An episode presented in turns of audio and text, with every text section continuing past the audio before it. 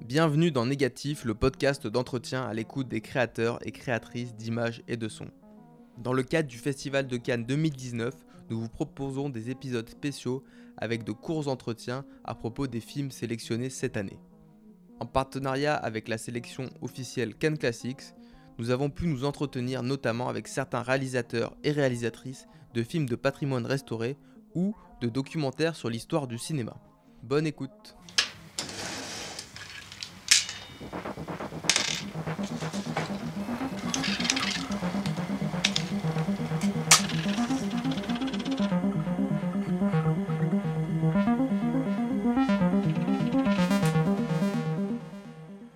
Bonjour et bienvenue, je suis Thibaut Elie et aujourd'hui je m'entretiens avec deux des réalisateurs mis à l'honneur dans la sélection Cannes Classics du Festival de Cannes 2019. Alors bonjour euh, Nicole et Félix Le Garec. Bonjour.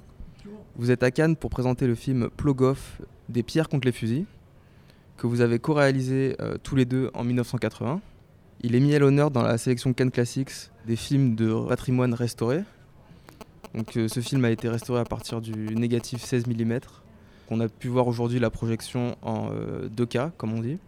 Alors ce film parle de... Vous avez suivi durant six semaines la lutte du village de Plogoff contre l'implantation d'une centrale nucléaire dans le Finistère. Vous donnez la parole aux acteurs de cette révolte historique. Une première question.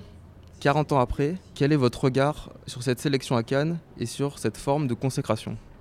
Alors c'était une grande surprise, évidemment, on s'attendait pas du tout. C'est le distributeur qui a hum, proposé le film à Cannes. Et bon, le film euh, étant un film réalisé sans moyens du tout, et voilà, puis euh, un, documentaire engagé comme ça, on ne le voyait pas à Cannes en fait. Hein. Et on a redécouvert, on a nous aussi euh, changé de regard sur, sur le Festival de Cannes. On a trouvé que c'était très chaleureux, une ouverture qu'on ne, qu'on ne pensait pas.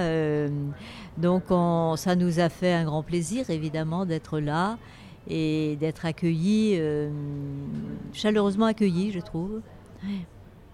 Est-ce que vous pouvez nous parler de la façon dont vous avez accompagné la restauration du film? Alors justement, on ne peut pas en parler parce que c'est notre fille qui euh, qui a supervisé toute la restauration. Étant donné que nous sommes dans une. Mon mari a 89 ans, moi j'ai 77, on a quand même des problèmes de santé qui ont fait que euh, c'était trop lourd pour nous. Pour la distribution des films, on accompagnera le film, ça je crois qu'on pourra le faire, mais la restauration, euh, voilà. Hein. D'accord. Pour en revenir au film, en 1980, euh, avez-vous pensé que vous aviez une responsabilité à faire à enregistrer les images de cette lutte? Oui, on a tout de suite pensé qu'on avait une, responsabilité parce que les médias de l'époque euh, étaient très... C'était presque humiliant. Oui, c'était humiliant même. Ce qu'ils disaient de Plogoff avant donc euh, l'enquête d'utilité publique. Euh, une radio, par exemple, avait dit à Plogoff, ils ont peur du nucléaire. Les Gaulois aussi avaient peur que, le ciel leur tombe sur la tête. Donc on entend ça, euh, ça choque, quoi, c'est douloureux. Et puis un, quotidien très connu avait dit euh, en France, dans l'Hexagone, c'est la Bretagne qui aurait le, euh, l'emplacement du nez, quoi, si c'était un visage, la Bretagne, si c'est la France, pardon, et les Bretons ne voient pas plus loin que le bout de leur nez. C'est des termes, je ne crois pas qu'aujourd'hui, euh, pour les luttes d'aujourd'hui, on emploierait des choses aussi fortes et aussi dédaigneuses. Euh, là, on se dit qu'il faut euh, relever le défi, là, et montrer ce que ce que c'est réellement revenir à des choses, euh, voilà, en enregistrant, on voit les gens à l'image, parce que aussi le, gouvernement faisait courir le bruit que c'était la bande Abadère qui venait à Plogoff et tout ça. Il est évident que quand on voit le film, avec, euh, on voit bien que ce sont des locaux, des gens qui ont toujours vécu ça. Et donc euh, le film avait ce rôle-là aussi, de les montrer tels qu'ils étaient. Oui, vous donnez une grande place au témoignage des personnes. Vous les rencontrez souvent. Euh, dans leur maison par exemple, ou même euh, en dehors.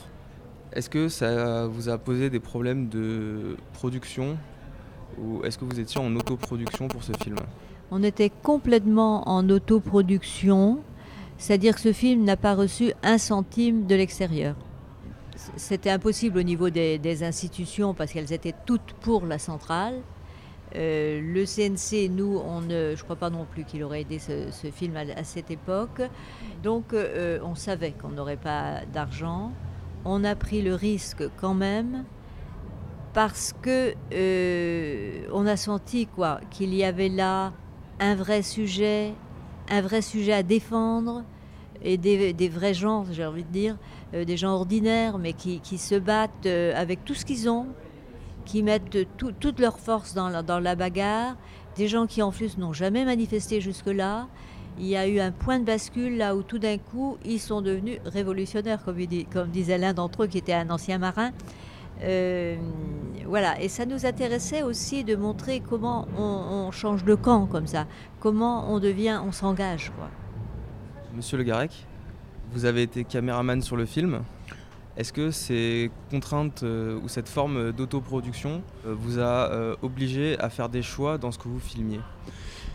Non, parce que quand fait des choix au moment de filmer, non, on ne sait jamais ce qui va se passer dans des, actes, dans des situations où, il y a des grenades qui partent, où les gens se bousculent.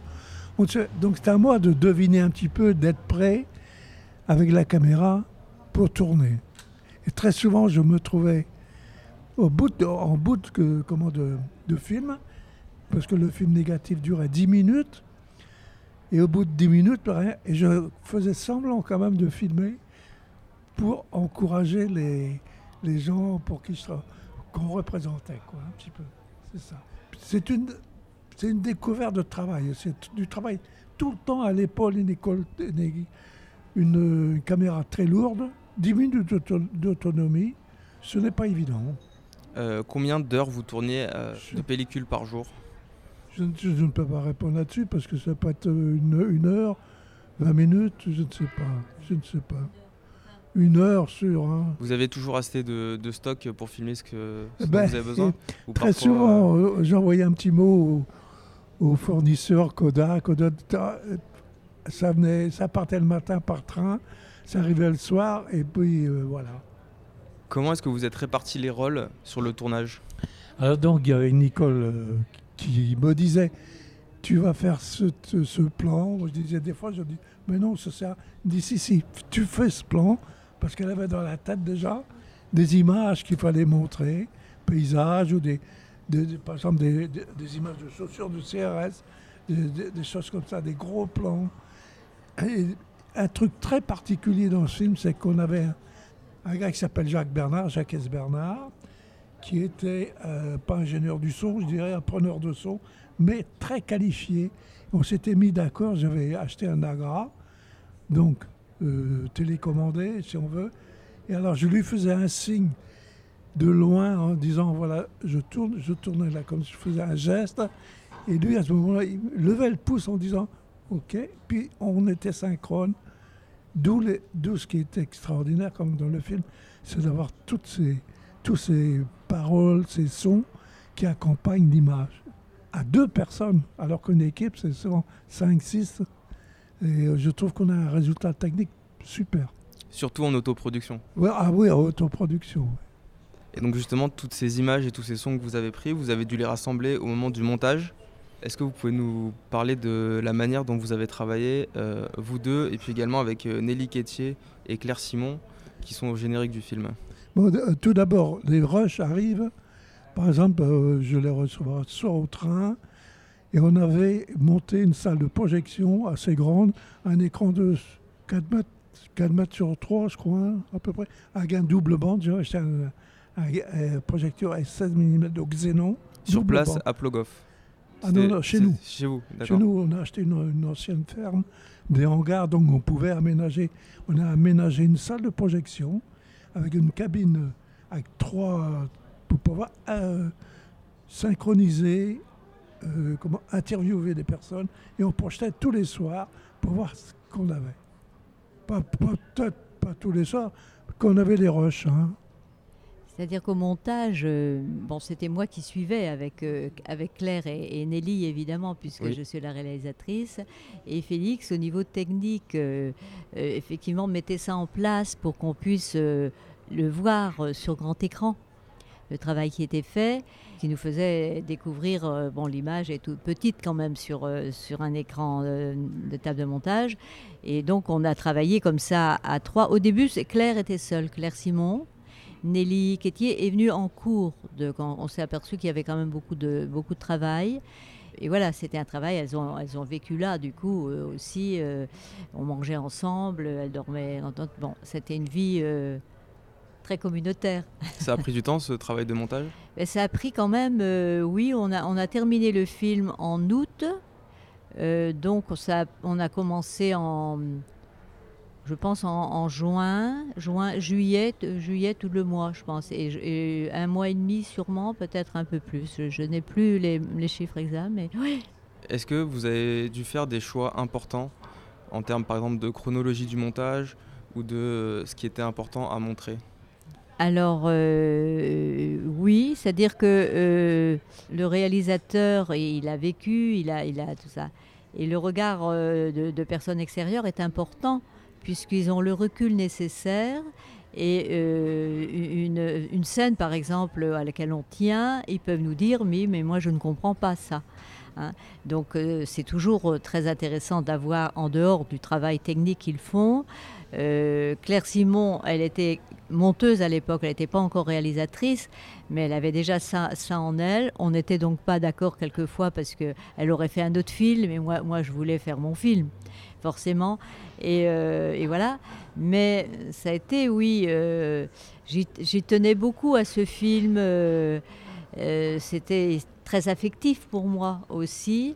Et, elles venaient donc de Paris, évidemment. Elles avaient, n'avaient pas vécu les événements. Il y avait, il y avait tout, quelque chose. C'était quelque chose de spécial, Plogoff. Donc, il a fallu qu'elles s'imprègnent de tout ça. Hmm. vous parlez d'affection. Euh, est-ce que vous avez souhaité faire un film militant, comme on disait à l'époque à propos des, films euh, tract et des films qui soutenaient des causes euh, en cours? Alors, on, a, a souhaité montrer ce qui se passait d'abord, hein, qu'il y ait des traces, oui, qu'il y ait une trace de, cette lutte. on sait que la preuve, il a 40 ans. Hein. c'est ça le film hein, aussi. Ça, traverse, ça peut traverser les âges. Et donc c'était vraiment, euh, il y avait un engagement certain. Moi je voulais plus de faire, faire de films militants avant Plogoff, parce qu'on en avait fait et que voilà, il y avait là la charnière entre euh, une exigence de qualité euh, supérieure aux films militants. On voulait faire autre chose aussi. C'était le creux de la vague des, des, des films militants. S'il avait été que militant, nous n'aurions pas eu une bonne critique. On a eu une bonne critique euh, parce qu'il était quand même autre chose aussi. Et donc, euh, il y avait un engagement certain parce qu'on n'aurait pas pris autant de risques financiers si on n'était pas persuadé que la cause était bonne, quoi. Mais en même temps, j'avais senti très vite qu'à Plogov, là, avec les gens de Plogov, il y avait un vrai sujet. Et qu'à partir d'un noyau comme ça, dur, ça allait euh, aimanter un peu tous les éléments extérieurs, ça, allait donner quand même de la consistance et une certaine euh, homogénéité. Le film a besoin de, ça. Ça, j'avais senti. Et après, bon, bah, les événements allaient parler d'eux-mêmes, quoi. Vous avez été en immersion tous les deux pendant six semaines? Oui. Est-ce que vous êtes aussi devenue une actrice de cette lutte qui était parfois violente? Euh, Quelquefois, je suis devenue, oui. C'est-à-dire que quelquefois, euh, on n'a pas fait intervenir la caméra. Euh, je suis allée, par exemple, occuper l'église de Pont-Croix euh, avec d'autres militants. Il y avait une petite porte qui nous séparait parce que les, gardes mobiles étaient hébergés au séminaire, à l'ancien séminaire de Pont-Croix qui avait été énorme et qui, là était vide parce qu'il y avait moins de séminaristes. Et, l'église, c'était l'église où les séminaristes venaient, donc ils avaient une porte, une petite porte euh, personnelle, quoi, qui était euh, pour eux. Et, voilà, on a eu les, gardes mobiles qui sont venus chanter des gens guerriers. On avait qu'une petite porte qui nous séparait, on était là. Donc là, effectivement, j'ai abandonné mon rôle de réalisatrice pour ça. Quoi, hein, pour, mais ça m'est arrivé. Vous avez parlé des critiques du film. Est-ce qu'elles vous ont aidé au départ à faire connaître le film et notamment à le partager puisque j'ai lu qu'il avait fait plus de 150 000 entrées sur la durée? Alors oui, la critique a été utile. Ils ont eux-mêmes ont eu peur aussi que ce soit un film militant et seulement militant. L'attaché de presse de l'époque nous avait dit euh, ils veulent pas venir parce qu'ils pensent que c'est un film militant, ringard un peu donc. Hein. Et euh, donc c'est moi-même après qui ai appelé les, journalistes en leur disant bah, vous avez toute liberté évidemment pour euh, votre opinion, mais euh, après avoir vu le film, donc il, y a quelques-uns qui sont venus et après et ça a été une grande aide parce que le Canard enchaîné, Le Monde, Libération.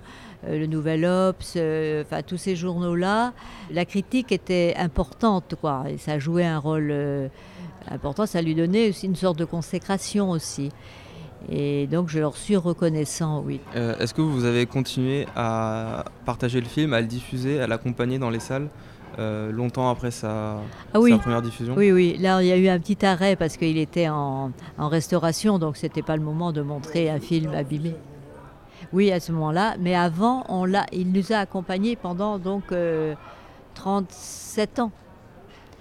Et on est allé partout avec ce film, dans les salles de cinéma au départ, comme on disait, mais ensuite on est allé dans les prisons, on est allé sur les îles, on est allé faire des projections dans des, euh, des lieux où euh, euh, des gens en grande difficulté, qui étaient des rémistes. On est allé en banlieue parisienne aussi. Alors c'était drôle parce que dans les années 2005, il y avait eu donc les voitures qui brûlaient. Et donc, dans, le film, il y a des voitures, on voit des carcasses de, fumantes de, voitures. Et alors, il disait, on brûlait déjà les voitures à cette époque, il nous disait. Et en fait, c'était des vieilles carcasses pour nous. Mais euh, bon, je dis ça parce que le public a toujours été, le débat a toujours été riche, le public différent. Et c'est ça qui nous motivait aussi pour accompagner le film. Et aussi dans des petites communes ou qui étaient... Euh, menacés de désertification. Ça créait l'événement, ça leur donnait du courage. Et nous, c'est ça qu'on veut faire en fait. Hein. Notre motivation première, c'est que notre vie et ce qu'on fait ait du sens. Et voilà, et, les débats comme ça, euh, d'accompagner les films, ça a été très riche pour nous. Car le film a peut-être aussi un message universel euh, pour ceux qui sont en lutte contre des projets environnementaux notamment. C'est clair. Hein. c'est clair que le film parle parle largement sur ce sujet. On est allé par exemple, alors quand c'était des jeunes qui nous invitaient, il n'y avait qu'un public de jeunes dans la salle. Et alors, euh, quelquefois, ils voulaient nous héberger, euh, voyez, euh, tous ensemble dans un petit studio. Je leur disais, on n'a plus cet âge tout à fait. Je donnais l'âge de mon mari. À l'époque, il avait 80 ans. Donc il y avait un blanc au téléphone, pour eux c'était 110 ans au moins. Et, alors du coup, je me rappelle d'une fois que c'était drôle le grand parce qu'il est là, le pauvre, il ne va pas tenir le coup. Donc ils, avaient, ils, ils pensaient faire le débat au début, avant le film. Alors je dis, mais qu'est-ce que je vais leur dire? Ils ne peuvent pas parler, poser des questions. Moi, je ne peux pas raconter le film. Alors on avait essayé un peu. Et puis après, vous, vous répondrez quand même à quelques questions mais on est venu pour ça, je leur dis. Et finalement, c'était 4 heures du matin, jusqu'à 4 heures du matin, avec des questions sans arrêt. Aujourd'hui, ces, jeunes euh, ou ces moins jeunes, ils filment euh, les luttes en direct. Souvent, elles sont diffusées sur les réseaux sociaux, par exemple. À côté, votre film, euh, dans, votre film, on voit que vous êtes presque la seule caméra, notamment au début. Est-ce que vous avez un regard sur la façon dont a évolué la manière de filmer les luttes? Alors, euh, ça a beaucoup évolué effectivement parce que euh, le fait, par exemple, euh, comme on disait que la pellicule coûte cher, que la caméra est lourde et que donc la porter et être dans les endroits chauds comme ça, et puis que ça dure, que la pellicule dure 10 minutes simplement, c'est une des contraintes supplémentaires, c'est clair. alors qu'aujourd'hui, même avec un, portable, on, peut filmer. Hein. Et donc il y a, euh, cette, facilité technique, je dirais, cette aisance et cette légèreté, mais il y avait aussi euh, la pellicule, c'est quand même quelque chose de, je dirais presque sensuel, quoi. C'est quelque chose, on, aime. Euh, cette matière? Ah oui, on aime cette matière, oui. Et pour finir, quel conseil pourriez-vous donner à des jeunes qui veulent filmer des luttes aujourd'hui dans un but euh, documentaire ou militant? Alors je leur dirais que si vraiment ils sont motivés, que s'ils pensent que ce film, cette lutte, qu'il faut, que c'est nécessaire de montrer, que ça va jouer un rôle, que, c'est la motivation qui joue. À partir du moment où ils sont vraiment motivés, ils arriveront à faire quelque chose. Ça c'est clair parce que nous on avait tout contre nous et on l'a fait et voilà. Donc ça c'est une chose. Ensuite, ce que je dirais, c'est qu'il est important d'avoir du temps. Le temps joue un rôle. Nous, on a été invités chez, dans une ferme, chez gens de Plogoff, et donc on était là tout le temps, on était intégrés. Et notre regard euh, change à ce moment-là, on, on nous fait confiance totalement, et on vit avec eux. Et, ça, je, nous, on trouve ça très important. Donc d'être au plus près, en même temps, il faut avoir du recul, évidemment. Et puis de trouver aussi, euh, de situer, de, sentir le sujet. Hein, c'est bon. Alors, euh, si on est trop militant, on veut montrer tout, et c'est pas bon pour le film. Donc, quel est le sujet? Qu'est-ce qui est important? Comme dans une image. Une image, qu'est-ce qu'on veut montrer? Bon, se poser ces questions. Il faut se poser les bonnes questions. Mm. Et justement, Monsieur Le Garec, est-ce que vous aussi vous auriez un, conseil pour les euh, jeunes caméramans qui souhaitent filmer euh, de cette manière des luttes? Nous recevons souvent des jeunes qui viennent nous voir et qui nous posent la question comment on a pu faire des images comme ça? Et je dis avec un, outil technique qui maintenant qui, n'est plus employé actuellement, je leur les dis. Les caméras 16 mm. Oui, une caméra 16, c'est très lourd. Il faut changer le, film dans un charging back tous les 10 minutes. Enfin bref.